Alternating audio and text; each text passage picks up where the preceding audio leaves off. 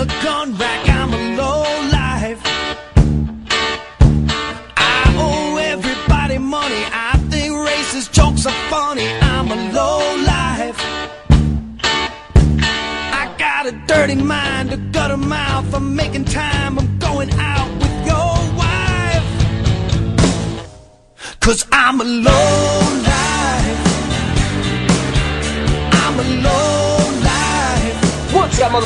Welcome to another episode of the motherfucking Chop Podcast. Welcome to your Friday Lowlifes. We got one hell of an episode with you as we continue down the list of the greasy dozen builders. But before we get into those interviews and a whole bunch of other good shit, let's kick this off the way we always do. Look, motherfucking sponsor. Yeah, buddy. First up, we got Chicken Fried Choppers, aka ChopShit.com. The homie Chicken Rick is the plug, the chopper plug. Hit up ChopShit.com for all of those stickers, pins, patches, hoodies, and chopper goodies, as well as the home of the Low Life merch. So if you want some of that, you got to swing over to ChopShit.com to get it and tell him Low Life Chopper Podcast sent you. He might have heard of us. I don't know. Next up, we got Paughco, 50 years in the game. These guys have everything you need for your Harley Davidson, from frames to exhaust to springers to handlebars, transmission components. You know your boy's a big fan. They've got everything over there. So head on over to Paughco, P A U G H C O dot com, or Paughco Parts, all one word, on Instagram. Next up, we've got Lucky Horseshoe Customs and Keebler Customs out of Denver, Colorado. These guys are into a little bit of everything. They do motorcycles, they do commercial fabrication, 3D printing, and CNC plasma cutting. So, if you've got a project that is in need of fabrication of any type, hit up Lucky Horseshoe Customs and Keebler Customs on Instagram. Give me one second because I got to pull up the messages. We got to change to one of the ad reads so you know it's going to throw me for a loop here. All right. Next up, we've got ChopCult.com, who have been around since 2009. So they've been in the game for 11 years. They are the hub for all of your chopper related news, blog features. They got the forums so you can jump on there, make an account, set up a build thread so you can remember what you fucked up on that last build. Go to the classifieds, scroll through, find the parts you need for that build. And last but not least, check out the Brolodex and see who is riding around in your area that you need to link up with. Big shout out to Lisa over there. She has been holding it down for a long time. We appreciate the support. Appreciate everything. That's it. Uh, up next, we got the homie Wes at Custom Destruction. Uh, the man who makes the dopest motherfucking helmets in the game and for the same price as your average stock helmet. Listen, I said this shit every fucking week. I know you guys are sick of hearing it. But get over to Custom Destruction on Instagram and order yourself the only motherfucking helmet that makes the ugliest motherfucker look sexy. That's right, you ugly motherfuckers. Go get one. Ugly ass bitches. Does it work on ugly ass bitches too? and last but not least, we got this month's giveaway sponsor, Born Again, coming in hot. Listen, this month he is giving away.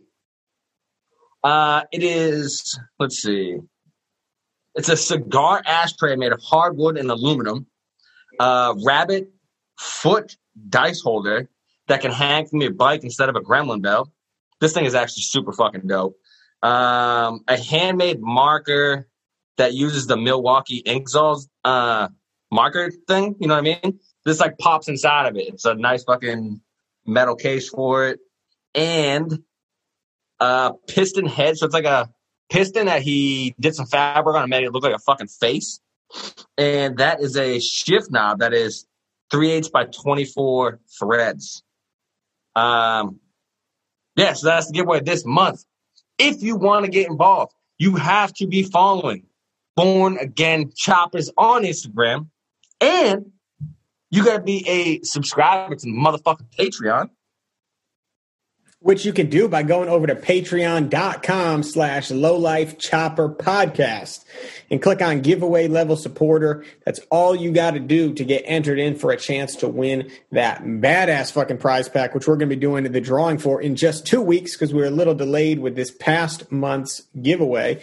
So you got two weeks to figure it out. Also Loctite might already said this and I missed it, but you better be following Born Again Choppers or you're not winning nothing. Going to Born Again shit. all one word on Instagram and follow that motherfucker. Um, we need to get a picture for the people. Uh, I just looking through his page and our page. There's no pictures up yet, but we will He did put a video up oh, did he? at one point. I don't know if it was in his story or what, but he did have a video at one point. Oh, I see. Yeah, yeah. He had actually. It's on his page. Oh, damn. The ashtray is dope. Yeah.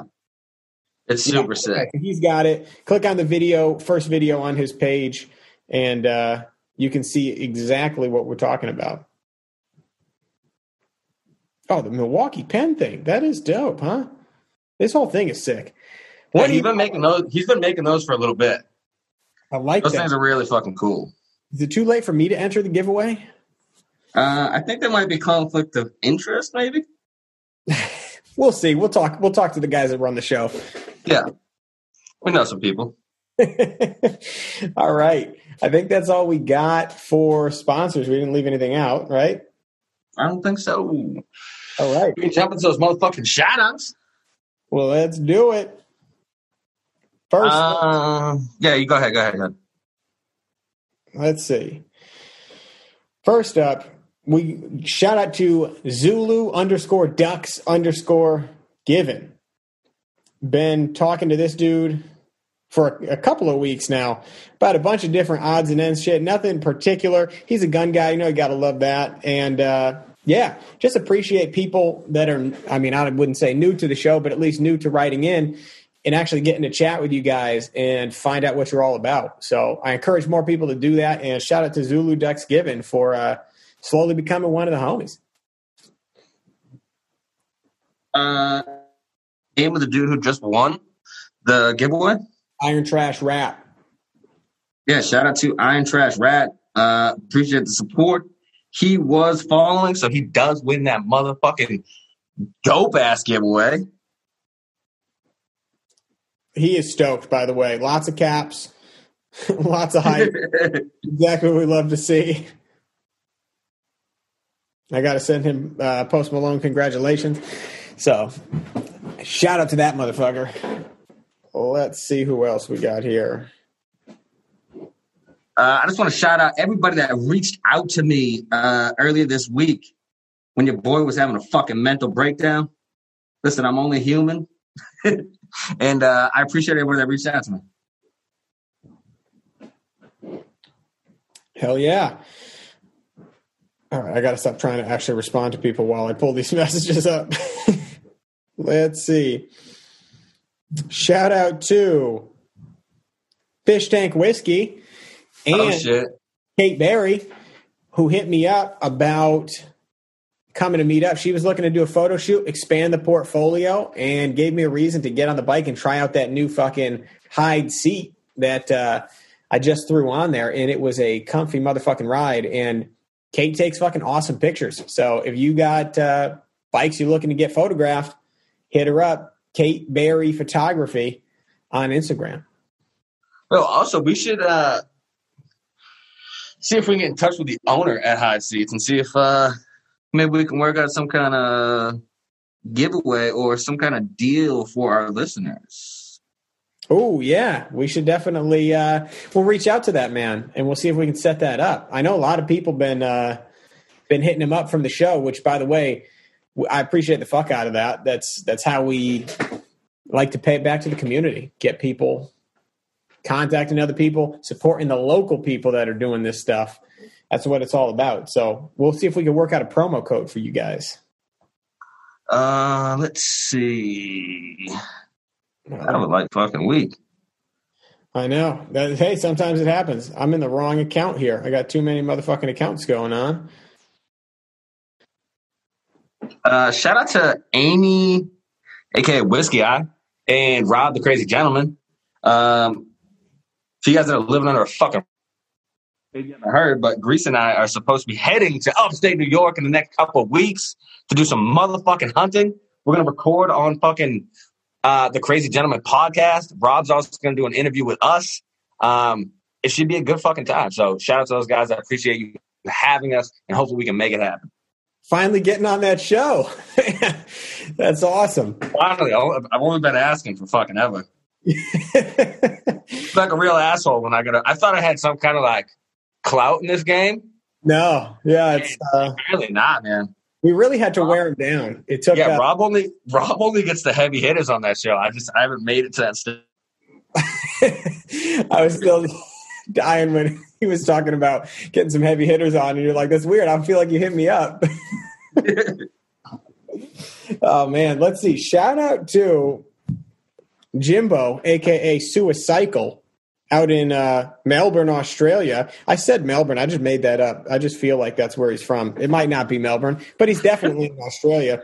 We were talking the other night, and he was doing his best. There's a lot. There's probably 30 messages back and forth between us, and he was trying to explain a concept to me. And I'm putting this out there because I know we got a lot of Australian listeners, and I was hoping maybe somebody could do could expand on what he did. I won't say he did a bad job, but I still don't know the answer. I was trying to understand what a ute is versus a truck, and it's really fucking confusing.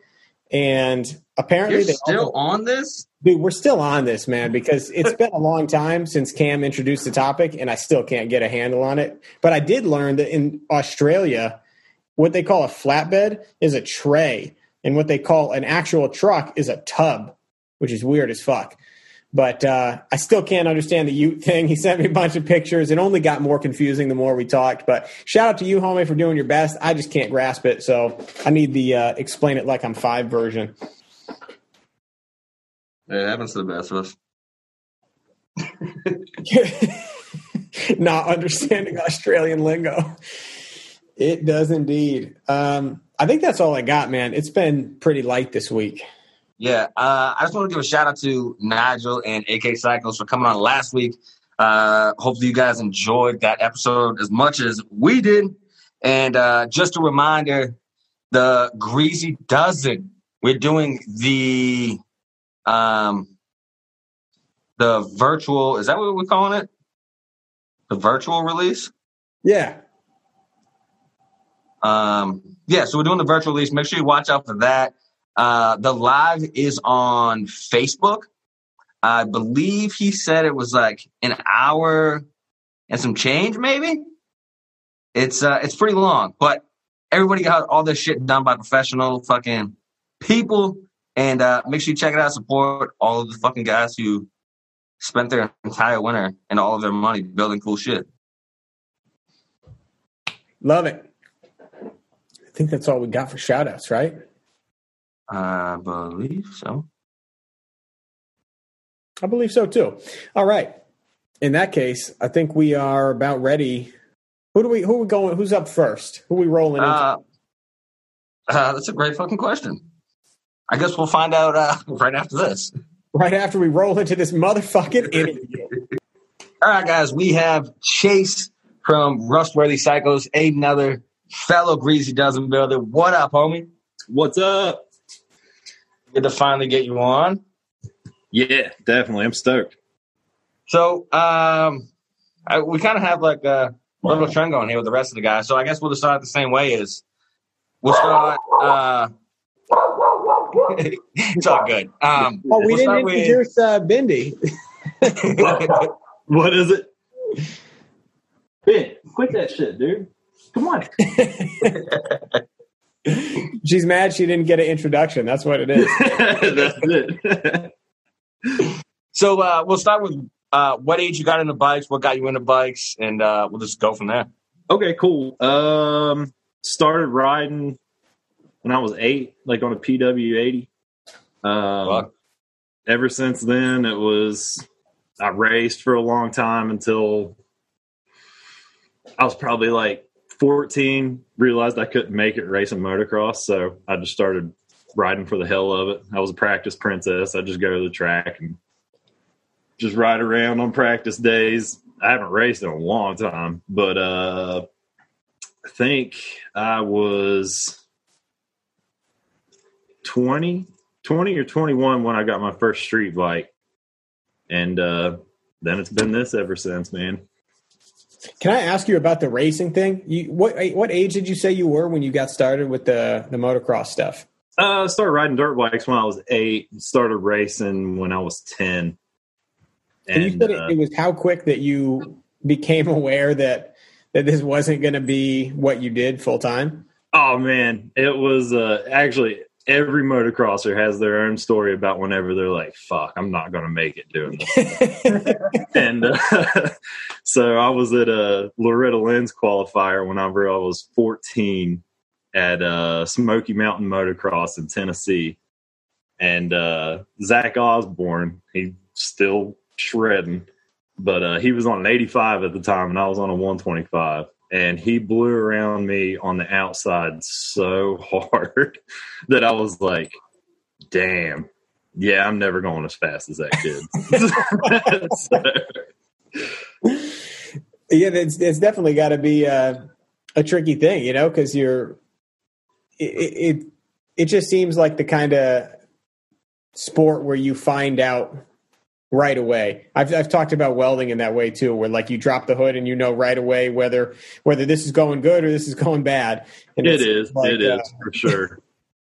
yeah, it's um, you've either got it or you don't. You, you can be a local hero all you want, but whenever it actually counts, it's uh, it's a whole different thing once you move out of your area. But even somebody that that isn't cut out for maybe the racing side of it. I feel like you, there's still so much fun to be had with that oh. with the bikes in general, even if you're not competitively racing them. Yeah, yeah, oh, definitely. That's why I just dicked off for almost a decade and just riding, going through and whatever. It was actually more fun to me that way. I was never, I never had that race mindset. Like somebody came up behind me and they were faster than I was. I was like, man, I know this guy's falling fast. So just get over to the side. Like, All right, dude, go. I don't care. That's it. Well, it's actually, it seems the more people we talk to about this kind of stuff, the more it, it seems to me like it's almost two different worlds between that and guys that do the street bike stuff. And a lot of the guys that I've met that do motocross, they don't even, some of them never even get into street bikes. So what was it that made you decide to, make the switch over? And and do you still do the the uh, the dirt bike stuff? Uh, I don't have any dirt bikes anymore. Um, it's one of those things. Maybe when I get some more time, I'll, I'll, I'll grab another one. But uh, I got into street bikes because my first street bike was a uh, DRZ 400 SM, so like the supermoto, and oh, okay. I got into supermoto for a while, and I was like, man, this is fun. And uh, rode that thing for a little bit, and then that just kind of like evolved into. Uh, think I had my next one after I got rid of that was a 1981 CB 750 that I made a cafe racer out of, of course, and um, then uh, yeah, it just kind of kept going from there. I was like anti Harley for a long time. I think it was all like the motocross background. I was going to say, I would imagine that that runs deep in the motocross scene. Oh yeah, that's all it is. Japanese bikes. Well, not anymore, really. Now they're European ones that are crushing shit. What's crushing but, it nowadays? Uh, man, Husky, KTM, um, they're pretty much cleaning everybody yeah. out. They've got the best programs and they're really good. Honda's. I've always had a soft spot in my heart for Honda. So um, they're they're still up there, but I mean, got any Yamahas? Where's Yamaha fall on the spectrum of, on the hierarchy here? Oh man, yeah, yeah. From wrenching on them, um, Honda and Yamaha are definitely my favorite Japanese bikes for sure. Yeah, I've always been a big Yamaha fan, man. I feel like they make great dirt, great dirt bikes, great street bikes, great pianos. They really do it all. Oh yeah, yeah. So street bike wise, when you got into the street bikes, what did you say? CB. I had a CB 750 first. It was in 1981, so it was the uh, dual overhead cam engine instead of the single, and that thing ripped. The suspension sucked, but uh, the engine was really good. But um, did you tweak that suspension, or was it? Uh, I know you said you made a cafe racer out of it. Was it stock in the suspension? Oh, dude, it was completely stock. I had no idea what I was doing back then. So I put, I ripped the air box and all that stuff out of it, so I could have like that empty triangle in the back underneath the seat. Yeah, negative space. Yeah, yeah, and then uh, I got. Uh, I can't even remember who did the tail section for it, but like I paid like six hundred dollars for a tail section for that thing and oh damn. yeah, it looked real sick though because nobody does anything to the dual overhead cam ones, so you couldn't just like buy a tail section for it. All everybody just does it for the single overhead cam. So I actually had to like get the guy to make it for me. And, and oh, I didn't realize that. I didn't realize it was different. Uh, which, so which ones are the dual versus the single? The are the the three fifties or the single? No, no, no. The seven fifties. So early 70s they were all single. And then i think in 79 they went to the dual overhead cam and they changed yeah they changed the frames up and everything. It sucked. I didn't know it at the time. I was just like oh cool cb750 but um, i made it work. And it was a cool bike but uh, yeah the suspension was real bad. Brakes weren't good. That does seem like one of those things that as a person coming into bikes as a new a, a new rider I think Loctite went through the same thing with the with the early years of the Sportster, where you just don't realize that you're buying what you think is the same across the board, and then it's like, oh yeah, but these years fucking suck, and yeah. you're not going to find any parts for this. Yeah, yeah, exactly. So I was caught with one of those bastard year ones that I was like, I had to get everything made for it. So that didn't end up too good. Um, but then I had a, uh, I sold it and I got a CB350, a 71 CB350 for like six or seven hundred dollars off of Craigslist that didn't run or anything. And I've been a, a mechanic for almost a decade. And I started out working on motorcycles at a uh, our local like Honda Yamaha shop. So uh, I bought that thing and got it running. But I just wanted to do it like the cheapest that I possibly could.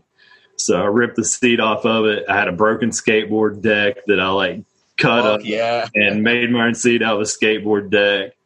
And uh, it was kind of like a little tracker style CB. It had pro taper handlebars, so that that's the motocross bleeding through in it and everything. And um, man, that was probably one of my favorite bikes that I've ever had, and I sold it to my buddy actually, so I get to see her every once in a while. But uh, that's awesome. At least you, uh, at least it's not gone, gone.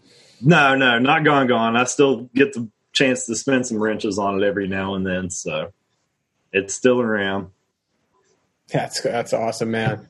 So after you sold that one, what did you uh, what did you move to from there?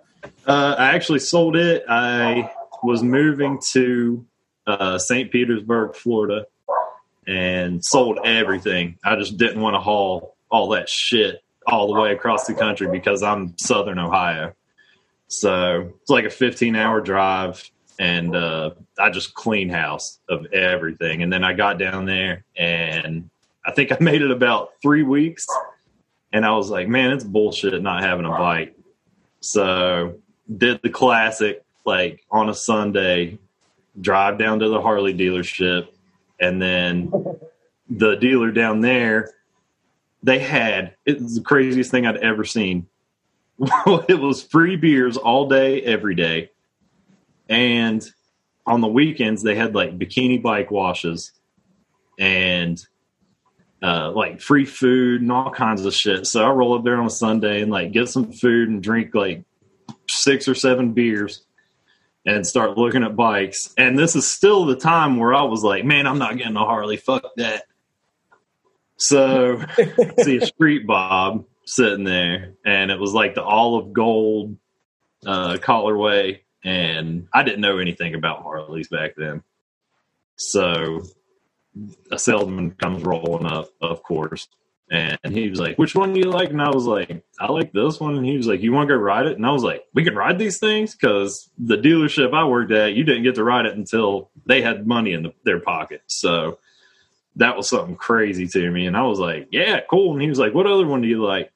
I'll ride it, and you can ride that one. Then we'll switch off halfway. And I was like, "All right, cool." So I picked like a uh 72 Sportster or something like that because I just wanted something kind of cheap, but then beers and uh riding a Dyna kind of fucked me on that one. I was gonna say it's hysterical that they uh that not only do they not take a deposit, but they're like, yeah, drink all these beers. We'll just go. Yeah, yeah, bike around. yeah, exactly. I was like, "There's no way they're gonna let me ride this thing. I'm half lit." Yeah. they didn't give a shit, man. It was awesome. Dude, they're doing customer service the right way over there. That's the kind of dealership I like.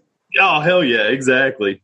But I got that thing, and then uh, that's kind of what all kickstarted it, man. I built it the completely wrong way that you should build a Dyna, but I made like a kind of like a 70s style chop out of it because it had that like metal flake green gold collar to it.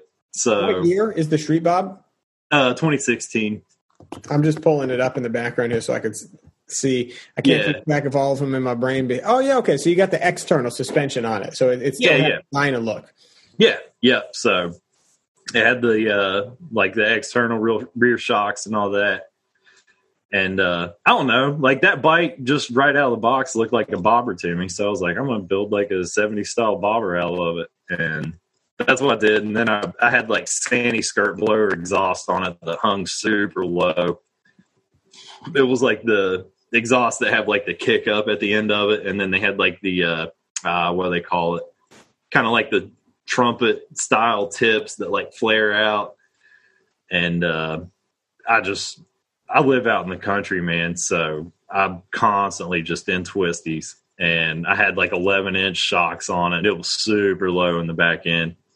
And I literally drug a hole in those exhausts. and Yeah, buddy. yeah, I just I was like every time I'd go into a right turn, I'd just get pissed off and just lay the exhaust against the ground. Like all my buddies be, be bitching at me at rides. They're like, "God damn, I'm just eating sparks the whole way down the road." So. Dragging the pegs, dragging the exhaust, like that's that's what it's all about, man.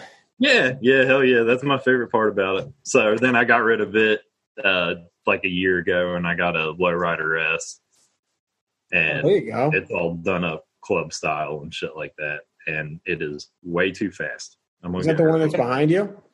Uh, the black one over here. Yeah, Nice. yeah.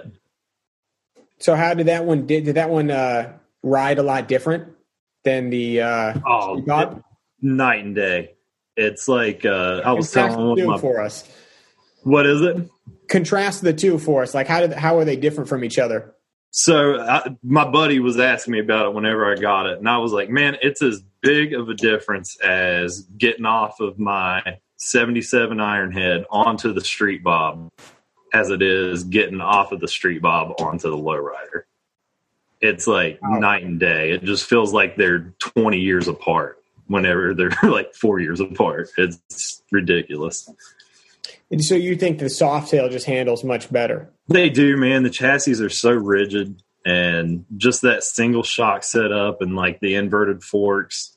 It's they made a really good motorcycle this year.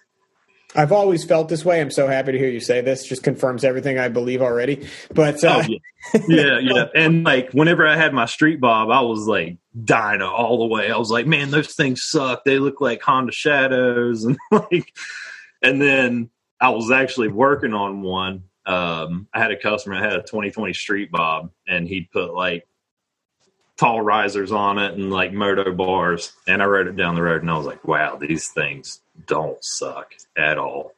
And I hate him for it because that made me go back in debt with Harley. But uh, oh well. so so you think the 2020s they, they they really ironed it out when they changed they made the change from the old suspension? Oh yeah, dude, the Softails are so much better. Yeah. Yeah, I don't know what it is about the the external shock versus the the mono shock underneath with the Softail. But I mean, I had the Yamaha Roadstar, which is the knockoff of the Fat Boy, and now I have a Harley Fat Boy, and they are. I've just I've always felt like that that frame style just handles so well. But it's so funny to hear you say this because everybody always talked about the Dyna as being the bike that handled so well and I, I, won't even speak on the FXR. We've spoken on that one so much about the, the triangle under the frame and the best frame Harley ever made. But uh, yeah, yeah, definitely. I just feel like the Softail they just fucking nailed it with the. Oh yeah, and I think it's just because like a Dyna, you've just got a straight swing arm coming out, and the only thing that connects it are the two shocks. Whereas the Softail, you've got like this triangulated swing arm, so it's already more rigid, and then. Right it, like it, it's just a way better design. Japanese I feel like it bounces back better. It bounces back faster. Like as you come into a curve, it really like and you and you put load on the suspension, it throws itself back out of the back out of the the pressure quicker than it does with the other one. Because um, my does. got eight eight three, you know, with the side mounted shocks, and I almost feel like you're. It just feels like you're not. You don't sit down into it as much. Right, right. I, I think my biggest like thing about the swing arm is it doesn't flex. It doesn't flex whenever you're laying in turns and stuff because the street bob, whenever I'd be laying into left hard, that because that was the only way I could lean into a turn hard without ripping my exhaust off.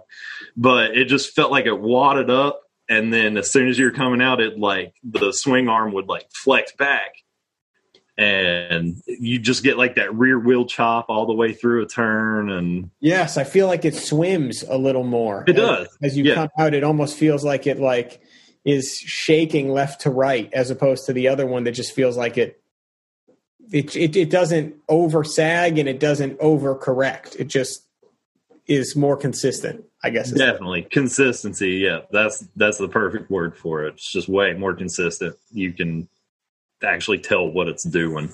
You don't just lay in and go, "Oh God, I hope this ends up well." Right?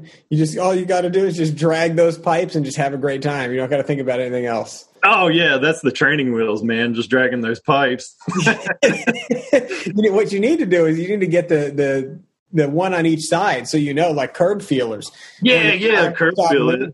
Yeah, there we go. That's That'd be it. perfect. So tell us about how how you first heard about the Greasy Dozen, um, and then we'll, after that we can kind of dive into what made you decide to enter it. Okay, cool. Yeah. Um, so actually, um, I think I was at Blind Bob's in Dayton, Ohio, drinking beers and eating dinner with one of my buddies, and uh, I just got my Iron Head maybe three weeks beforehand, and um, we always it's always tattoos or motorcycles or whatever. That's all we talk about. So um, it, it, turned into talking about the Iron Head pretty quick. And he was like, "Man, I went to because we're Ohio, so we're right by the Greasy Dozen. Um, he'd went last year and he was like, "Man, it's a really cool event." And he was like, "You should sign up for it, and maybe they'll help you out with your bike if you get in it." And I was like, "Ah, like I'll I'll, I'll try to." And um, I really don't have that big of a social media presence or anything. I just can't get on board with it for some reason. It's just me. But um, I was like, "All right." Like I never post pictures of my bikes or anything like that. So it was like kind of hard to post a picture of, like this old shitty iron head that I'd picked up and everybody like, "Oh my god, like that's what he rides right now." But uh I went ahead and did it and I was actually like really excited about it. So um whenever I actually got picked, I was stoked. Yeah, what was that night like? Because I so, know it was, uh, you guys were waiting quite a long time, wasn't it? Uh, almost wasn't it almost near Christmas? It, uh, Thanksgiving. Thanksgiving. Thanksgiving Day. Yeah. Um, I was actually because it was supposed to be announced like a couple weeks before that, I think, and the week of Thanksgiving, I was actually in Tulsa, Oklahoma, working the Grands. It's like a, a national BMX race, and uh, whenever I was in Florida, I worked at a BMX bicycle shop. So they travel around the country to like all these different um, BMX races. And after I moved back to Ohio, they just call me whenever they need me and they'll fly me out to all these races. So they called and they're like, Hey, you want to help us at the Grands? And I was like, Yeah, cool. So I go. So I'm sitting there still working on BMX bikes whenever the uh, I get tagged in photos, and then I open it up and I see that I'm in the Greasy Dozen. So, damn, yeah, there were some stoke boosters heard around the world on that one. All my buddies were stoked for me. They like don't even ride motorcycles at all, but like all of them were so pumped for me. It was awesome. Oh, that's super fucking cool, man. Where so what stage was uh was the bike at at the time that you got picked? It was actually um so I picked it up and it was a complete bike, which is very rare for an ironhead. And um it it just been sitting forever, man, and I'm so far south in Ohio that I'm actually like 5 minutes away from West Virginia and this thing was okay. out in this fucking holler in West Virginia. so I'm cruising out through there in the van, and there's like no trespassing signs everywhere. And it's just a gravel road that you're like going through creeks and shit.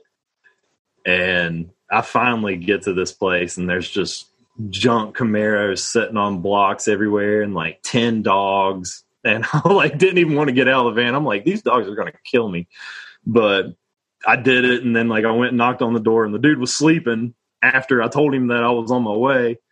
So he finally wakes up and comes out, and uh, he leads me around this shed that's in the back, and it's sitting in there, and like it actually looked looked nice. It was like a twenty footer, but yeah. um, he uh, went and got his buddy that lived in a camper in front of his house, and he came around there and like I'll never forget it, man. He just goes digging through this box and grabs this Mountain Dew bottle, and it's got like a brass barb fitting in the cap of it. And he fills the bottle up with gas, and then he hooks it up to the carb. and oh god! Then, oh yeah, and then he had like a he had one jumper, like a set of alligator clip jumper, like a little test cable and he jumped something and then he was like hey man hold this paper clip on this relay for me. Like had me jump another relay and then takes a screwdriver and just crosses the solenoid on the starter and it fired up and ran. So yeah and i was like oh shit. Okay cool. But i think i only paid like a thousand bucks for the thing and it fired up and it was a whole bike so i was like fuck it it's worth the money to me. Yeah, it's and, hard to beat that price. Yeah, yeah, for real. And uh, I ended up bringing it home, man. He gave me like a shovel head back wheel, like off an old. I I don't know if it was off a lowrider or what, but it didn't even fit. He was just like, "Yeah, if you want the stuff, I've got it." And I was like, "All right, cool, load it up." Throw it in the truck. That's it. Yeah. Dude, that is awesome. So you bring this thing home and is your first are you rewiring this thing? Are you feeling like you're just going to run with these with paper clips in your pockets? Like, no. no so my whole idea for the thing at first i was just going to buy like a ch- uh, like a chassis and just swap the engine over into it and then just sell that chassis.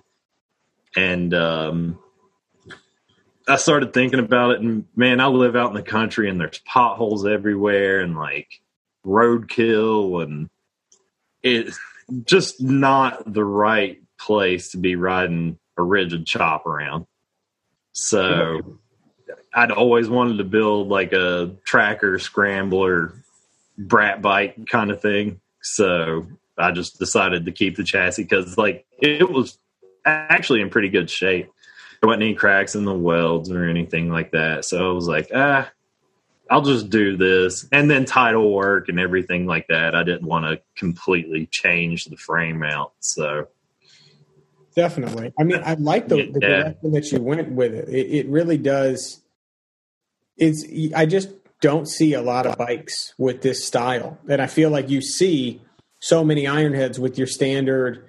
Not that they don't look cool, but like you see a lot with your standard Paughco frame, and and all the the bells and whistles that you always see. But this is like, it's just very out of the box. I like that you kept you know like monochromatic you got one color scheme but then you got the red accents popping through there what was the deal with the points cover here Uh, actually, Vicious Cycles made that for me, and uh, when I was building the whole thing, I wanted to put as many like things from Ohio in it as I could, since you know Greasy Dozen's a nationwide thing. Yeah. So uh, I just wanted to incorporate as many like Ohio details into it as I could, and that it's a arrowhead, and it's actually a Adena like native arrowhead that I got from Huron, Ohio. And um, Oh, I just sent him that. And whenever I was getting ready to send that out, uh, Bendy, my dog, uh, I was playing like tug of war with her with this piece of shit rope, and it ripped her tooth out. So, like her baby tooth. So I was like, well, fuck it. And I threw it in the package too. So it's just an arrowhead and then Bendy's tooth in there. oh my god that's hysterical you guys can the for the listeners out there you can see he's got a picture of this i don't know if we mentioned on the in, the instagram handle is roastworthy underscore cycles um, and he's got a post where you could see an up close shot of the arrowhead and one of Bendy's baby teeth that got pulled out with a rope. So it's it's pretty fucking wild. That's hysterical, man. Yeah, he hooked me up on that. threw it in there with it. That picture is sick too. It almost looks like the thing is like fresh out of the oven. It looks like it's smoking. Yeah, yeah. It's got a bunch of like some kind of like metal flake in the background of it. I don't know if it's gold or not. It's been a while since I looked at it. Yeah, it, it's cool, dude. It really looks like like thick. Yeah, oh, it's real thick. It's like probably almost a half inch thick. It's way thicker than the stock one was. Fuck, dude. Yeah. Extra long screws for this bad boy. Oh yeah, I think I had to go to the hardware store and rob some of those. That's it, man. I like, by the way, that you. I think a lot of times, like obviously, it's it's mainly black, and you've got the red accents, and I feel like people's natural inclination is like, okay, I'll make both of the. I'll make both of the rims red, and then I'll do red fork boots, and then I'll do red grips, and it's like it's just so it's too much, and you kept it restrained, and that's awesome. It's just the points cover and two of or three of the rings on the shock. It's very tastefully done. Yeah, thank you. Thank you. Yeah, that's one of my biggest pet peeves is like whenever you overdo an accent collar, it makes it way worse in my opinion. I'm like, man, just do black or polished or whatever that goes with your bike and just throw the little like subtle hints in there. Right, as opposed to like. I'm going to paint all the fins too, and you're like, don't. Oh yeah, yeah. This is just way too much. it really does look. uh It's just the right amount though, and the seat looks comfortable. Oh yeah, I think that's just like a stock Ironhead seat. I ended up getting that from Old Bike Barn, um, and they were just supposed to be like an NOS Ironhead takeoff. But um, I, I kind of want to redo it. I'd like to make my own seat pan and make it fit a little bit better because it's got like a gap underneath it. But Sure. by the time I actually got to put the seat on, I was so fucking overworking on that thing. And I was like, yep, looks good to me. It's not going anywhere. Send it. That's right. Yeah. Wheels are really nicely done too, and I, I see you got a post here talking about building your own set of wheels. Are these? Did you buy the wheels themselves, and then? Nope, actually, those are the wheels that came on her. Um, they're like the uh, high shoulder. Is that what they call them? Yep. Okay, so it's a high shoulder rim, front and back, 18 back, 19 front. And I'd never seen a rim like that before I picked it up. And I was like, man, I kind of don't want to use any other wheels. Like, these things are really cool. So I just tore them apart and bought new spoke kits for both sides, new wheel bearings and everything. And then um, had the hubs powdered flat black and the rims gloss and built them up. But They I really wanted to build my own wheels for it because while I was working at that BMX company, um, that's all I did like what while I was in St. Petersburg. Yep. I just sat at a desk and built bicycle wheels day in and day out. So Oh, this is right up your alley. yeah, yeah. So I was pumped about doing a set of motorcycle wheels, and then actually after I did those, I had customers in the shop, and that turned into probably five sets of wheels that customers saw mine, and they're like, "Oh, you can build them? Like, can you tear mine apart and get the rims powdered red and all like all this stuff?" So it actually opened up like a whole another service that I could do for people. So It really is great. 'cause I love the the fact that you went with because the, the the wheel itself, or excuse me, the tire itself is the flat, and then you've got the gloss black of the rim, and then flat again on the on the hub, and it's just mm-hmm. such a nice like it like the gloss is the actual contrast, but it's all the same color. And I Right, feel like right. people don't. It was I think it was Nick and Chipped the Dirty Builds that was telling me how people very rarely do people pay attention or think about the wheels on the build, and that. But then if somebody does it right, it's hard to put your finger on what it is that makes it look so damn good. But the way it really is the wheels, and you did an awesome job. Um, like I said, keeping it restrained, but you, but with the actual with the chrome spokes, it, it just it really comes together well on the bike. Yeah, thanks. Yeah, it flows in with the engine, chassis, paintwork, everything. So I was really excited about it. Love it, man. So hey, we got two minutes. I don't want to to rush us here, but we got two minutes before the room closes. I just want to uh, see if you have any advice for the next class of greasy dozen builders that are uh, going to be entering this coming November. Um, man, my biggest advice is a little bit of salt, but don't enter unless you're going to work on your bike because Oh, yeah. and Bear do so much for all of us. And it just really sucks whenever you get people to enter and just don't do anything with it. Like it bums me out. But um, other than that, don't go too far into stuff. Um, it's nice to have all the details and all that worked out, but you're on a time limit. So the time limit sneaks up fast. You guys know that. So, uh, so uh, do as much as you can, and all the little stuff that you can add in later, save it for later.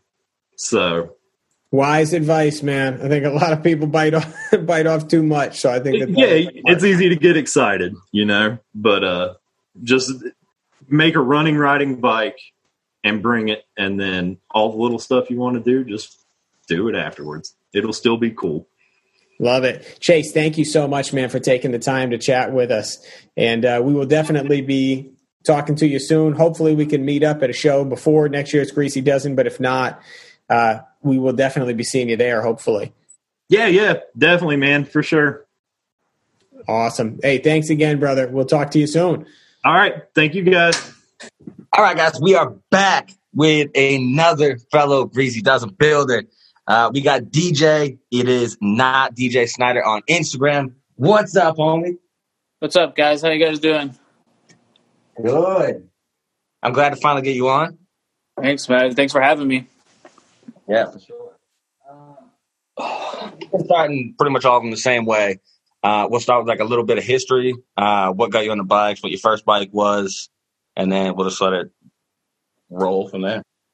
All right. Uh, so the history of me and motorcycles, uh, I actually never was part of motorcycles until I was like 20 years old. I just graduated high school, moved from Colorado to Arizona, and uh, my parents never let me have like dirt bikes or anything cool like that. So the second I moved out of the house, I like was working at a discount tire and I saved up as much money as I could, and I bought like a 1989 Suzuki Katana, and uh, I guess it's all kind of downhill from there. But yeah, I rode that shitty bike like everywhere all the time. That was my first bike. it's funny because when uh when I was younger, my first bike was a CBR, and uh, Right. I mean, sorry, not a CBR, uh, GSXR, and Yeah, my yeah, cousin got the uh, Katana, and I mean, I'll say that I think fucking, I think he's probably the only one amongst all of us that never broke down. Dude, those engines are insane. I used to have to ride like 40 miles one way in Arizona at the time. So it was like either extremely hot or extremely cold. And like, uh, they don't use generators, they use an alternator on them. and the nut backed out, and I was like hearing this thing grind for like 30 miles. I was like, well, this thing's gonna blow up. And it never blew up. It just drained the oil and put the nut back on it and fucking ran with it.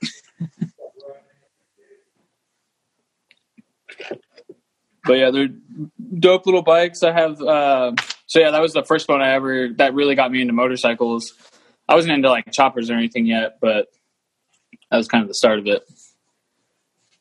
Nice, man. So you scooped that thing up, and then how long did you have it for before you moved on? I had that bike for three years, and I rode it. It was my only bike, and I was like moving apartments and everything, and I was like really young and wasn't taking care of it or anything. And it always worked. It just uh, finally, when I graduated school, I got rid of it, which was a stupid fucking idea, but. Uh, yeah, it was like so I was bikeless, and that was the only time I've ever been bikeless since I had a motorcycle, and I was like, yeah, never again. So there you go. And was it? um Where did you go from there after that? How long were you so, bikeless for? Uh, I think I was bikeless for like nine months while I was trying to move out of my apartment and uh, like either rent a house out or I, I, found a bunch of roommates. But yeah, the second I found roommates and I had a bunch of money left over, I was like, hell yeah. I went out and bought another motorcycle. And I kind of just, uh, I went through mostly just street bikes for the time yep. being. I had like, uh, some like older YZFs I was cutting up and like kind of making like cafe racers were huge, like big, big at the time, like eight years ago right. out here. So built all those into those, and like it was cool because they were super fast and reliable. You know, so rode with that for a while. Got rid of those, and then um, yeah, and then after that, after that bike, after my second cafe racer, I, I bought my first Harley, and uh, that was kind of the beginning of my chopper days. It's the beginning of the end, right? For sure. so, what did you uh, what did you go into when you got your first Harley? Uh, I bought a. I got a. I got my first real job out of school, and um, I'm still actually working there now. And I bought my. Uh, I bought a 2000 Dyna Wide Glide from a guy I worked with, and it was pretty dope. He had like done a bunch of old guy work to it. So had like Thunderheader and like it was just like super chrome and orange. And at the time, everyone was like super obsessed with uh, Sons of Anarchy, so everyone had like blacked out Dynas and everything. And I just ripped the thing apart and kept it chrome and uh, orange and had like the big ass T bars like everyone was running on it. Right. It was pretty cool. That kind of like sent me off into that direction. I was like, damn, this bike's pretty dope. So that's awesome, man. What's like a time frame on that? Like when? How long was that from your first bike? So let's see. I was 19 when I bought my first motorcycle when I moved here, and then it was uh, four years later, I bought that bike. And I like never even knew anyone that owned a Harley or anything. I just just like fuck it, we're buying one. Figured it out as you go, right? And it actually it was like the it's I've only I just recently bought another Harley, but that that first Harley was like the most hands down. Everyone was like, "Oh, it's gonna break down all the time." All this other stuff, like it worked great, and we beat that thing into the ground, and it never broke down ever surprisingly, I guess. fucking unheard of. Right. I was, I was super shocked myself.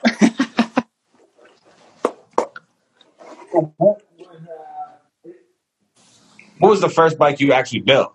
Was it for the Greasy Dozen, or have you built like? Look, I mean, um, you said you so, built like the cafe and shit before, but yeah, but that was more like just like trimming shit off and like right. looping out tails and everything. The first bike I built, I bought when I was 24, I bought this like really beat up KZ 750 twin. And I've spent the last like five years of my life just doing everything to that. So I guess like you could say I built that bike. But uh, the Greasy Dozen is like the hands down the first full full build I've done that I like imagined in my head, and then I was like, I'm gonna build this whole thing out. Right. But yeah. Now, is that a bike that you had, or is it something that you went out and bought for like to build four the Greasy Dozen? Uh, the bike. Uh, so when I built my house, I sold. I had like a '65 Barracuda and a my lifted Nissan and everything, and I sold all of it so we could buy this house. I didn't sell my chopper though, and I was like, telling my fiance at the time, I was like, I was gonna, I'm gonna buy, I'm gonna buy a frame and I'm gonna build it from that. So I really wanted like a really stupid long bike. And uh, the second we bought the house, I bought a frame that was made by this old couple in I think Oklahoma. And um, yeah, and I was like telling myself I was always going to finish it, and it sat there for three years. I didn't do anything with it. so That's how it goes with a lot of these builds, man. They sit for a little bit and and then they come back into it. Right, like it would sit off on the side of the garage, and we'd go on like a like uh, a, a some camp out in like northern Arizona, and like one of my close friends has like a really long CB750, and it would like get me all charged up to go again. I was like, "Fuck yeah!" And then I'd come home, work on it for a couple days, and then like just lose interest in it. I guess I just didn't want to build it. It's a big investment. Yeah, absolutely. I mean, time Oh, and uh, and money. You know, I don't even want to know how much money I dumped into this thing. I just like it looks cool. That's all that matters. It, it does look rad as fuck. How big is that front end, by the way? that front end, I think the front end is 26 or 27 over. I'm like a shy, I'm just a little bit shorter than uh, Long John Chopperca. I was talking to him about it. Oh, okay. But yeah, it's it's huge. I had to buy another front end because the old one was just like way too sketchy to be running. Because like the engine I picked is another Gixxer Bandit Katana engine. So a bike will cruise like 85, 90 all day. And I was like, man, I don't want to be on an old crusty Springer front end when this thing's bouncing down the freeway. Seriously. Yeah. I didn't know So- that's what was in it for a motor. I just thought that was a CB750. No, no, yeah, it's like the uh, the old oil cool Gixxers. They ran from like eighty two to ninety three, and then like the Bandits, they ran from like ninety something all the way up to 08 because I have a 06, and then yeah, same with the Katanas. So oh shit. yeah, so it's like technically it's a two thousand six. That thing must pretty dope. rip. Yeah, yeah, dude, it does. Like I like I said, we just blew this thing up like right after I finished building it, but it was ripping on three cylinders until it blew up. How did you blow it up? Just from running Well, no, I, I I was having like the the this is the first carburetor I ever had that's had so many fucking O rings, dude. And the third cylinder, the it kept like it hydrolocked once, so I drained it all. And uh, I was out on vacation, and my friend came over to mess with it, and he forgot to turn the fuel back off, so like hydrolocked, and he went to start it, and I dropped a valve. Oh no.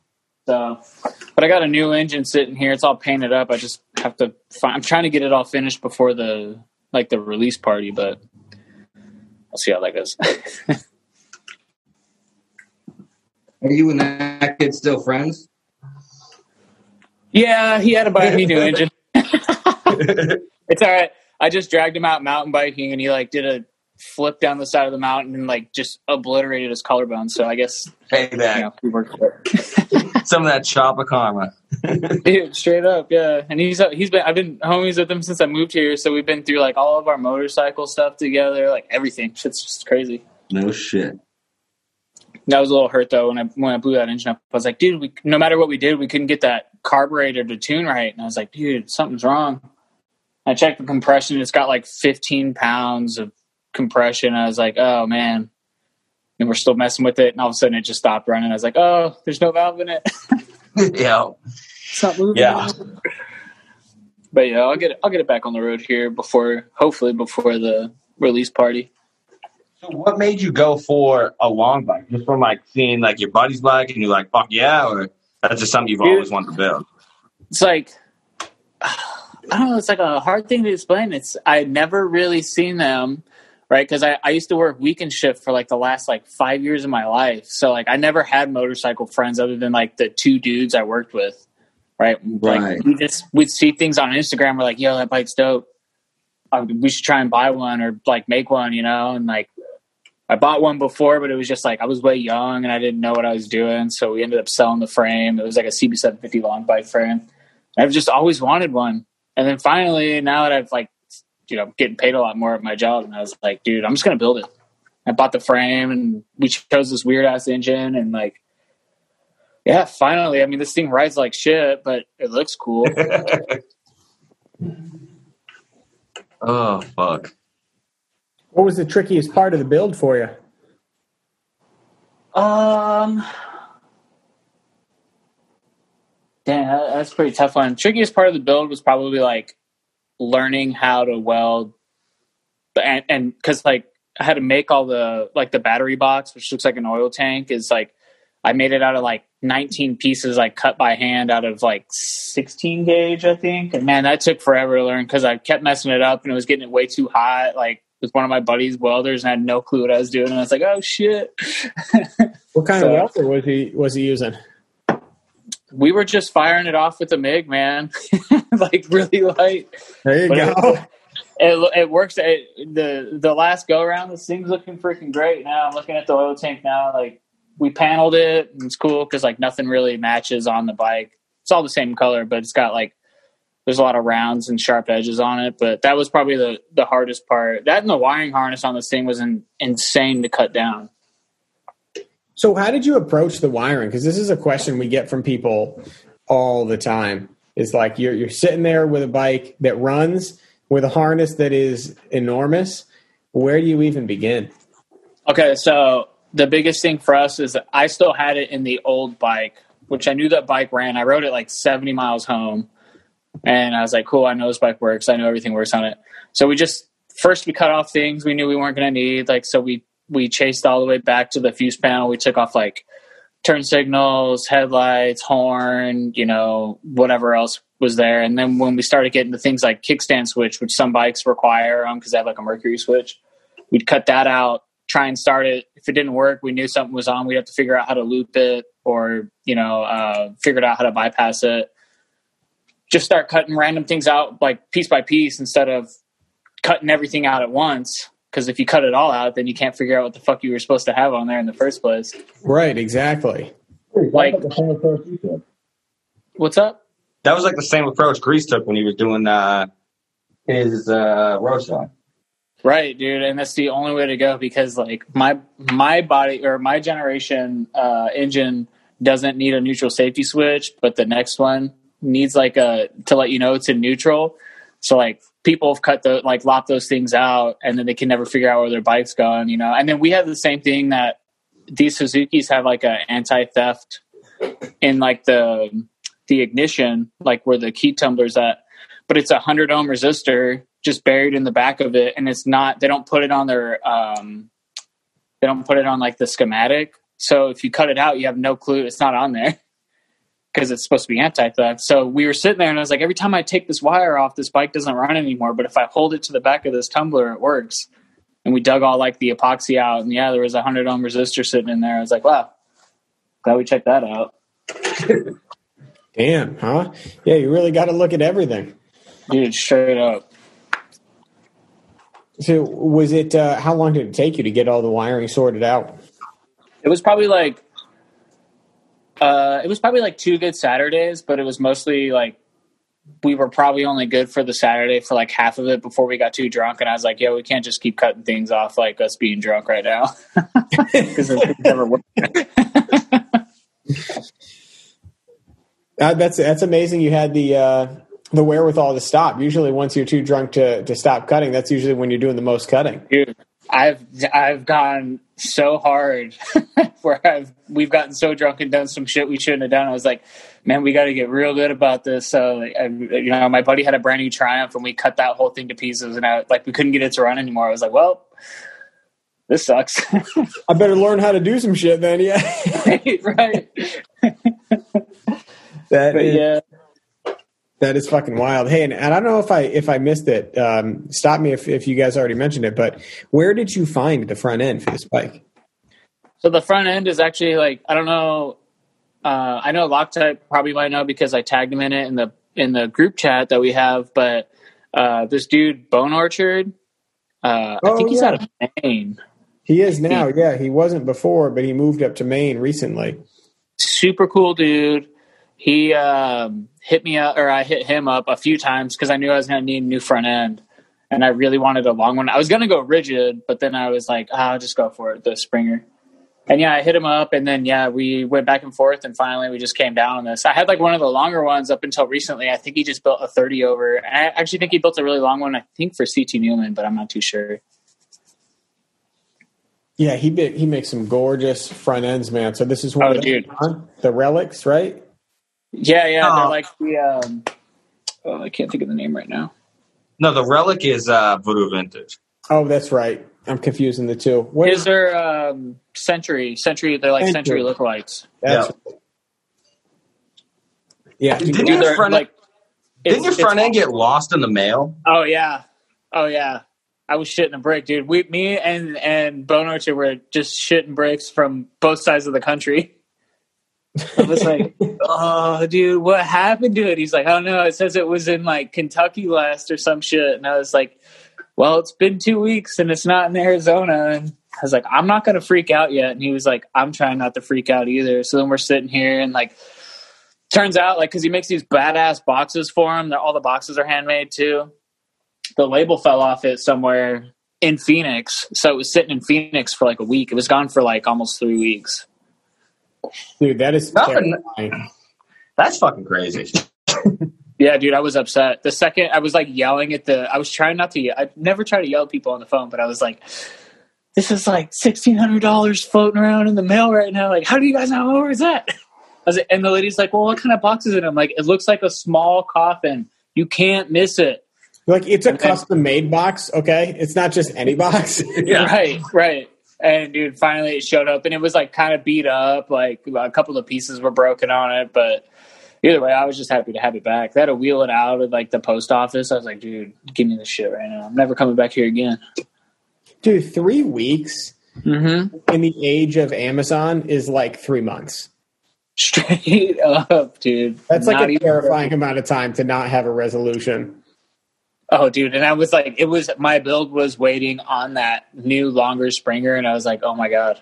Yeah, so where are you? Like, take us through. At the time where you're waiting three weeks for a front end that you don't even know if it's coming or not, where where in the process are you? How far away from the deadline are you? Give us the whole story. Oh man, well, I think it was in. see, it was probably in February. So I was like a chunk of the way through this. Uh, like I was already, my bike was already like mostly together with the old front end on it. I was trying to make it like a really cool, like perfect to me bike. So I ordered it in November. Actually, when I found out I got entered into the Greasy Dozen, I hit uh, Bone Orchard up on Black Friday when I was in Mexico, and I ordered one right then and there. and uh, so I ordered the front end. Bike's still like all raw. Nothing's going on with it. Hasn't moved. It's just been sitting on my lift for years. And we just started tearing it apart because like I didn't have a battery box built yet. Uh, there was like no sissy bar. I didn't have a fender or anything. It was just like sitting there. So I got all these parts coming in and I ordered that front end and the front end's just like not showing up. So like I'm just like, well, I need the bike on the ground so I could figure out where the sissy bar looks best, like, you know, where this oil tank should look best at. And yeah, it just didn't show up. And I was like, uh oh. so I just kept building off the short front end. You're pretty much fucked when you're building a long bike because like there's a lot of shit to compensate for with how far that fucking front Oh, end goes. Oh yeah.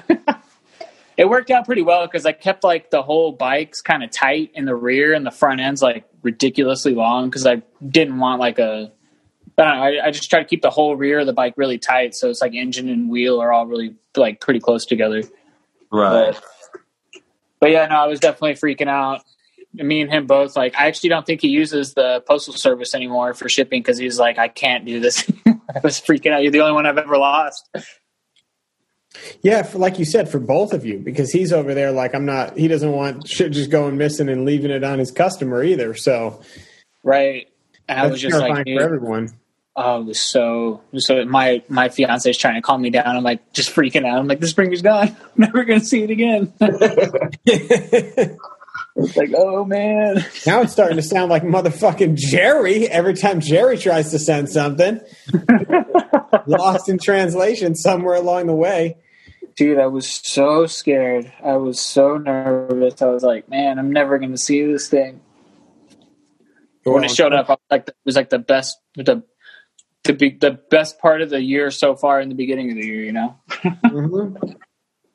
Dude, So- that is- I mean, I'm happy that that it made it safe and sound. It's like Mhm. so much craftsmanship went into the thing. Like Dude. money, the money sucks. You know, if Dude it's- makes them all by hand, by himself. I was like, Yeah. hell yeah. So absolutely. we, I don't know. I mean, pretty much everybody I've asked, but how badly were you affected, like from like the COVID thing during this build? Uh, I mean, I think you guys had all the cool Harley parts. Took forever to get here. All my shit was just like lowbrow and and other stuff. But like, I had like a some pretty big life things happen, and like, I just kind of I actually texted Zane. I was like, I'm not even going to finish the build this year. You know, it's just not for me. So like, COVID really hit hard out here for us. I didn't lose my job or anything. I was just like so much shit happened, man. But you know, I guess for COVID, it, it, no, no, it wasn't that bad. I still worked on it and went to work every single day. Right. You know, I, I wasn't on. You know, it's unfortunate. Like I, I know a lot of you dudes have lost your jobs and stuff like that. So Yeah, it was fucking terrible. It was like I lost because I, you guys all know, but uh, pretty much got laid off from my job immediately. dude, And, I know. I uh, remember you saying that. I was like, oh fuck. yeah, and like trying to order parts was like fucking non-existent. Like it literally took me like it was like a month and a half for my wheels to come in. Right. So for like the longest time, I'm just like, I have a bike with no wheels, and I'm like, fucking sick. You know, like how do you build a bike and not have any wheels? Yeah. Yeah. Yeah, because like I wanted to run, I wanted to run really weird shit. You know, like I had originally bought an 18 inch front wheel for this, right? Yeah. But it just didn't. I didn't want to run like it was a dual disc hub, like an old school, like old go kart disc hub, and I was like, man, I don't, I don't want to run brakes on this, and I want to run a dual flange hub. So I just Right. like looked around on Instagram until I found like a 17 inch front wheel on it. So now I'm rocking like a 17 on the front with like a Harley 16 I found out here in Phoenix on the rear, and I was like, man, like this bike's looking mean. so like all my parts were pretty much locally sourced, except for like all the wiring that I bought from Lowbrow and everything else. So That's Yeah. Did you do the paint on it? no, actually, uh, one of my buddies now, he's been he's one of my best friends now for the last uh, two years. He's just he's fresh. He just started his own painting thing, and he's been going to town. We just paint everything I have. I guess painted like this bike, painted my Triumph, painted my KZ. Holy fuck! Yeah, we've just been going to town. I'm like, yeah, dude, take all my money and paint this thing, and I'm all broke from it. Does he own like a business now, or uh, well, he works for like a like a just like um like a dealership, but like they Yeah. let him use the paint booth, so like he Oh. paints after hours. But yeah, actually, uh, I'll throw his handle. His handles uh, Black Anchor Paintworks, and yeah, he does a bunch of dope stuff. fuck yeah? So That's what's up. Yeah, we spent three years ta- or two years talking about the paint we were going to do on this bike. Like it was supposed to be like white. We wanted it to be like I don't know what the fuck we were thinking before. We want to do like white and pink. I was like, no, it's way too bright. we wanted like really mean kind of '90s looking bikes. It's like that's what the color scheme we went with. Even though it's like a '70s long chopper. I don't know. We just threw everything we had at this bike at one go. And you just ended it. What? It's black, right? Black with the pink. Yeah, we did. Uh, so it's black tins, and it's got like pink with like real thick gold pearl in it that you can't see in any of the pictures in the the flames. And then In I the took flame? the, yeah, so the flames are pink gold, and then uh, all the rest of it we took to this dude, this lowrider dude who does bond pinstriping because I can't pinstripe for shit. And, and yeah, he did uh, teal and pink pinstriping because I wanted to like I wanted to accent itself pretty well because, like I said, nothing's really like I have rounded pieces and like really sharp pieces. So like the battery box came out, it's like my favorite part of the entire bike. Yeah. So Do you have an up close shot of the battery box? I don't think I do at all. It's angular. I can see it from here. It, It's where the oil tank is, right? Right, right. It's what looks like an oil tank. Yeah. Yeah, I like that it's all incorporated into the same spot there. It right, because I, I don't want to like have a battery hanging out like you know my KZ had to have one hanging out before. It just doesn't look right. I wanted the bike to look like you know. You want that negative space. That's what it is. it, there's a lot of negative space. Well, I didn't get to build the exhaust I wanted, and like that naked space. Like I want to build like some really long, like 70 style exhaust out the back. Right. It definitely needs it with the with the front end being as far forward as it is. I feel like right. you really set it off with uh and now you got the time, you know. Right. I'd like to do it uh before EDR this coming year. So that's like my big goal. That's awesome, man. I, I really dig the colors that you went with too, the black and pink there. It that worked out pretty well. very fucking tropical. The one thing I will ask, and I mean it's tough to say because I'm looking at a picture and it's different from being there in person. But what is the clearance like with your hand over that tank on that grip? It looks so tight. oh, uh, with the rabbit ears on, oh, dude, it's like one and a half inches. I'm guessing. I'm looking at it from the other side of the garage right now. It's not that far, but like you don't hit the tank. so you, you don't. You say you don't hit the tank on it. You don't. You don't hit the tank, but man, you graze like your your gloves will graze it, and you're like, God damn. You're going to get that like a, just like a little bit of wear on that the top of the tank there. Dude, I know. Yeah, yeah. My friend, like, I don't, I don't know if any of the pictures I've posted either. Like, uh, there's like a bunch of gold leaf across the top of it. My friend did in it too. Mm-hmm. So like, it's also like the bike. Yeah, the bike was named Wild Card because uh, my now wife always yelled at me about always sunny in Philadelphia because I was always like fucking around and whatever motorcycle thing we went to, I was always pissing somebody off.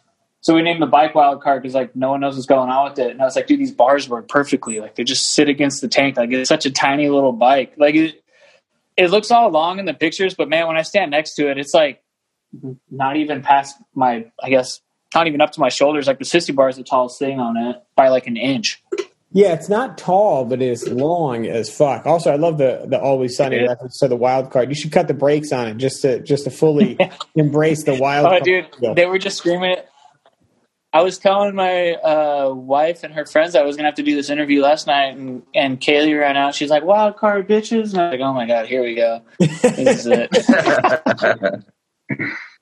oh, that's fucking awesome, man. Yeah.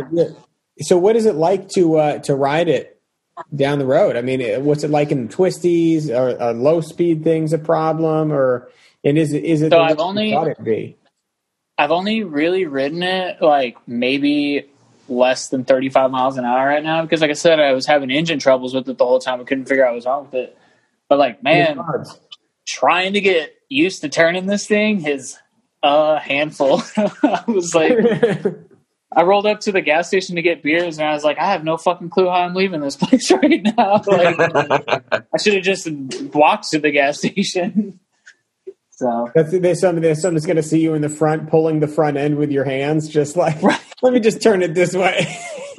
yeah, the, I think the rabbit like it's the only the only thing I've ever ridden that's like this insane. Right, I had like eight overs on my stock rake KZ at one point, and like that was wild. But like the flop on this thing, dude, like I'm just like flexing the whole time, trying to make sure it doesn't fall a certain way. I'm like holding it, flexing, holding it in place. I'm like, dude, this thing's gonna go at any moment. I already know it's gonna take off.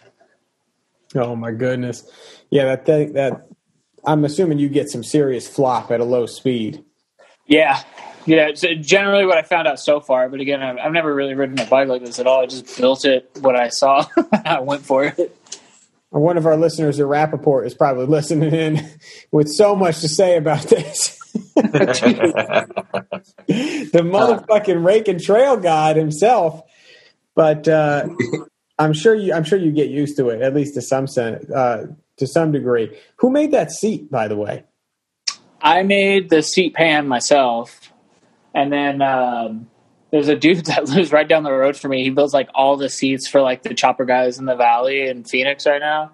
Yep. And uh, he covered it up, and uh, he made it like super. I told him I was like, I want something that has like a lot of like mid back support because I'm planning like this thing's going to be going like it'll crush miles going fast. It can't. It's not a slow bike, so I want it to be comfortable while it's moving. And, like, I'm not going to uh, go fast on it, but if I did, and I wanted right. to be comfortable. He's, done a bunch of seats on my bikes. He's a really cool guy. Yeah, his name's Rex. He doesn't. He's all low key. He doesn't have like Instagram or anything. He's an old dude. He just does it out of his garage down the street. Oh damn! So, yeah, it's kind of hard to tell in the pictures, but I had uh, blue. I put like tealish kind of blue to match like the rest of the pinstriping in the seat and purple for the stitching. So like it also it's like one of those weird things that you have to see up close, I guess.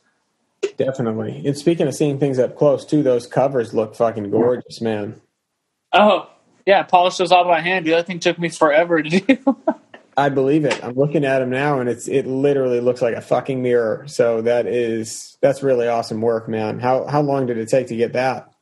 I don't even know. I don't even think I took time. I would just put a bunch of music on in the garage and just sand my life away. And then I had like bought like a Harbor Freight grinding like a bench grinder, and then I put a bunch of buffing pads on it and just went to town. There'd be like times where like I'd I'd slip and I'd hit the nut and I'd have to restart the whole thing over because I just like put a bunch of gouges in it. I'm like, God damn it. I know the struggle. Yeah, I do a lot of stainless stuff at work, and then you're you're putting a lot of pressure on the on the the polishing wheel, and then it it slips, and you whack it into the edge of the thing, and then there's a gouge so deep you have to start the whole sanding process over, and you're like, maybe I should just get a new fucking job. right. Dude, no, I felt like that. I was like, next time, I think I'm just going to take it to the guy at the road everyone told me to take it to because he does the great work anyways. But I was like, I want to do it on my own this time. I try to do like the carburetor bowls. I try to like get like a little Dremel and do the carbs itself, but I gave up like halfway through. I was like, "This is oh, stupid." God, dude. I think that's just something that does vapor honing. Call it a day, dude. Yeah, I was like, "It's the stupidest thing ever." Well, my friend does vapor honing too, so I just took it over to his shit afterwards. Like, "Can you do this for me? I don't want to do this anymore." yeah, I, I, feel like those those people are uh, are a godsend after. especially after I invested probably like ten hours of nothing. Right? Only only to have uh, some sections be really sparkly, and then other ones just like ah, I can't get in there. So.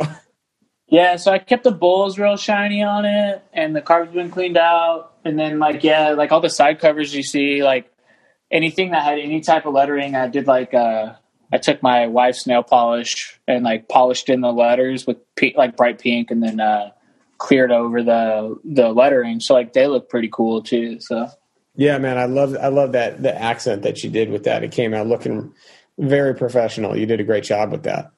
Thanks, man. Of course. So before we run out of time, because we only got we got three minutes before Zoom kicks us the hell out of here.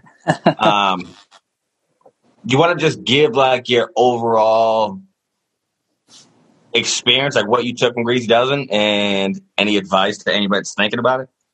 All right, if Greasy or uh, sorry, I was saying Greasy Dozen. If uh, Chicken Rick shows up to your house and tells you to go into Greasy Dozen, just go for it. You're probably going to get picked. he randomly showed up here. I hit him up on Instagram when he said he was coming to Phoenix, and um, yeah, I entered in and I was sitting drunk on the beach of Mexico, and I got accepted. So it was all pretty good party for me. Fuck. so. That's epic. Yeah, it was actually a good time. He's a great dude. Chicken Rick's a, the shit. Seen that guy a few times myself. He is a good guy. Definitely is. And so, for the people that are going to be entering this year, any advice as far as uh, for the people who get picked? oh man, buckle down and just keep working at it. Because like I wanted to quit like four times. I was like, yo, I can't do this anymore. But just keep going at it. Absolutely, I think that's great advice, man. And uh, I'm sure that the winners will be getting selected not too far in the future. So, hey, yeah, thank you so much for uh, for taking the time to talk with us about the experience and and everything that you went through with the build. You did a phenomenal job with it, man. Super impressive. Yeah, thanks. Will we see your Greasy Dozen next year? No, I uh, postponed my wedding this year, and now I have to get. We're putting it off next year. oh shit! So, but hopefully, the year after that, I'll probably ride this bike out there. Yeah, fuck yeah. So, All right, man. It was good. It was good to finally talk to you. Yeah, dude, for sure. It was good talking to you guys. All right, man. I'll talk to you soon. All right, catch you guys later. We're back. Big shout out to those two guys for jumping in with us tonight. Awesome fucking info. Really talented builders. We appreciate them taking the time. So, before we uh, move to close anything out here, let us take a second to thank some of the people that make this show possible. First up, we got B3, aka Babes Bikes and Beards, out of Chelsea, Massachusetts. If you're looking to get in touch with some of the best bike nights out here, hit up Babes Bikes Beards on Instagram, join the Slack team, and follow them on Instagram. Next up, we got Lowbrow Customs. Everything you need for the road ahead since 2004. Go back and check out Tyler's episode on this podcast, Milwaukee Murderer. Awesome dude. Has his hands in every grassroots motorcycle event across the country. It really is amazing how much stuff Lowbrow gets involved in. And their website has literally everything. Everything you need. You could build an entire bike off of one URL. Pretty fucking cool stuff. Go to lowbrowcustoms.com, Lowbrow Customs on Instagram and on YouTube. Next up, we got Deadbeat Customs. Never heard that name before. feel like it sounds familiar. Uh, I heard about some kind of retreat or something like that. It's it's escaping me. Deadbeat Customs, the homie Steve out of Tewksbury, Mass, the man who puts on the Deadbeat Retreat where all low lives go to motherfucking die. Uh, make sure you get over to Deadbeat Customs on Instagram, on the interwebs, and on motherfucking YouTube. Steve does a little bit of everything. He's got diner parts. He's got chopper parts. He's got fucking pretty much everything. He's got some a dope ass flannel line that he just put out. Um, so make sure you go check them out. Deadbeatcustoms.com. Perfect. Next up, we got Hypnic Jerk Customs out of Sydney, Australia. Maybe Sydney, maybe just Australia. But either way, some of the dopest taillights you're ever going to lay your eyes upon. This is confirmed by everybody we rode a deadbeat with. You know, I got one on the Softail. That thing was shining like a fucking lighthouse when we got dumped on uh, as we took that ride over to the Unicorn Ranch. Awesome, awesome tail lights. You could weld them in, you could bolt them in.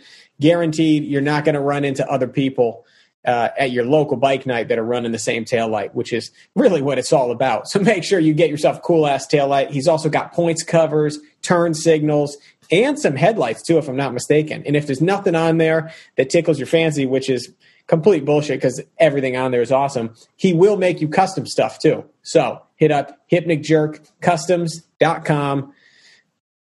Also, he's running 10% off right now. Come to think of it, I just saw that on his page. 10% off everything he makes. So go on over there, shop around. You're getting 10% off of however many Australian doubloons those headlight, those taillights cost. So take advantage of the sale and tell them that we sent you. Next up, we've got Faro Fabrication located in Londonderry, New Hampshire for all of your welding needs. You got a hardtail you need welded up, repair made on a frame that you already got, some complete other oddball thing, let me know. Hit up Faro Fabrication on Instagram. I can come to you if you can't bring it to me. Either way, we will get you squared away. Faro Fabrication on Instagram or farofabrication.com. Last but not least, we got Loctite's motherfucking chop shop. Conveniently located at the motherfucking Unicorn Ranch. Um, as of right now, I am more concentrated on the Unicorn Ranch business, um, which includes pretty much all things vinyl hats, koozies, shirts, decals, whatever the fuck you need. Hit us up and go follow Unicorn Ranch on Instagram. That's where I do all my pinstriping giveaways. And uh, that's it. Go fucking give us a follow. All right, guys. So to close this one out, I will say if you ever thought about joining the Greasy Dozen, it's time to take the chance, cut that motherfucking frame, and make some plans.